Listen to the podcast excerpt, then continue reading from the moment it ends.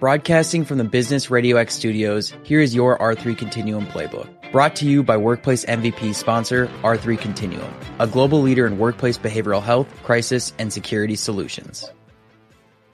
Hello, I'm Laurie Sagalos, Director of Strategic Solutions at R3 Continuum. Today, we'll be talking about executive wellness and what organizations should be mindful of while professionally and personally supporting their executives and employees. This past year and a half has certainly been challenging, especially with the demands placed upon us in conjunction with work life balance. As a result of the pandemic, executives and their employees have experienced the miasma of cumulative stress. Given the circumstances and necessity of a predominantly virtual world, we have witnessed increased professional and personal isolation, decreased socialization, and increasing concerns for the overall wellness and behavioral health of executives, as well as their highly valued workforce. We've also experienced heightened anxiety, depression, and an increase in substance use. As we transition back to in person workplaces and educational settings, we must prepare for what comes next in the workplace and with our families.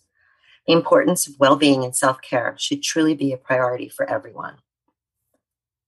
Now, I would like to spend time to impart 10 strategic solutions and practical approaches to help resolve these challenges. Executive wellness has gained increased attention in recent years. Executives are more cognizant and mindful of their own well being while arduously seeking out effective strategies to increase resilience and cultivate healthier lifestyles. With this in mind, here are some helpful tips for executives to consider on both the professional and personal level.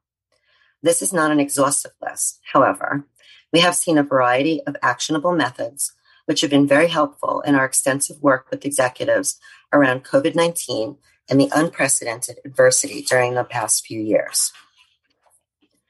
Number one, make a commitment to always begin with positive intent. Take actions to model and support good conduct.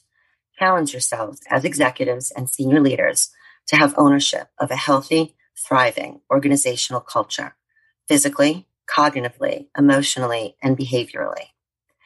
Be accountable for the results. Be open. Genuinely address concerns from an empathic stance. Number two, destigmatize behavioral health issues in the workplace. Make the connection between culture of empathy and acceptance.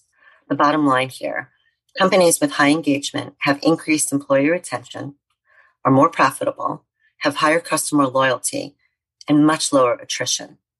Number three, implement coaching programs to augment senior leadership skills as they foster integrity and accountability. Continue to be flexible with time off for executives and their teams, allowing them to take time as needed rather than adhering to set dates and amount of days each year for self care purposes.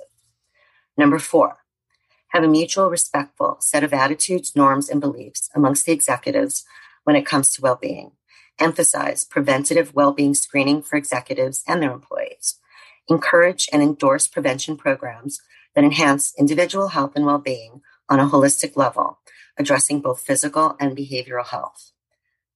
Number five, pilot behavioral health solutions first in small subsets of your leadership and use the benefits they experience to get buy in from the C suite proactively cultivate an environment of well being with diversity, equity, and inclusion. Talk openly about the importance of behavioral health and wellness. Encourage executive leadership to model self care. Number six, use a concierge approach with expert providers who are accustomed to accommodating executive schedules, build private access to services, ensure privacy and confidentiality. Continue to offer virtual support options such as telephonic, secure video conferencing, and email or text support. Number seven, make all behavioral health offerings, including those at the executive level, visible to the organization. It can certainly go a long way towards creating a culture of well being and inclusion. Train executives on the link between well being and individual business performance to obtain engagement. Proactively increase behavioral health literacy and awareness with training curated specifically to your culture. Number eight, amplify utilization with innovative performance programming to support executives during the most challenging times. Have a comprehensive plan in place to facilitate linkage to top tier resources for issues that emerge. Number nine, focus on awareness and early intervention to facilitate a connection to expert resources sooner in an effort to mitigate potential behavioral health crises. Select external partners willing to tailor solutions to your organization's specific needs with providers who have extensive experience with diversity, equity, and inclusion. Number 10, finally, communicate. Research indicates a lack of communication often results in feeling undervalued, uninformed, or out of the loop. Communicate often, showing appreciation for employees' efforts, addressing challenges, and celebrating successes. Employees who are engaged and feel part of the organization are much less likely to feel burnout. The well being and supportive presence of executives has the potential to be your competitive advantage. Enhance executive well being by implementing a trickle down approach with the assistance of education, support, and consultative resources. Remember, we must care for ourselves in order to care for others. I hope you have found these tips to be helpful as you move forward with the renewed determination to be more mindful of well being, caring for yourself and others. If you're interested in additional information for yourself or colleagues, please feel free to reach out to us at www.r3c.com or email us at info at r3c.com. As experts in behavioral health and workplace solutions, my colleagues and I would be happy to have discussions with you regarding any current or anticipated challenges you may encounter. Thank you so much for your time. I hope you have a great day.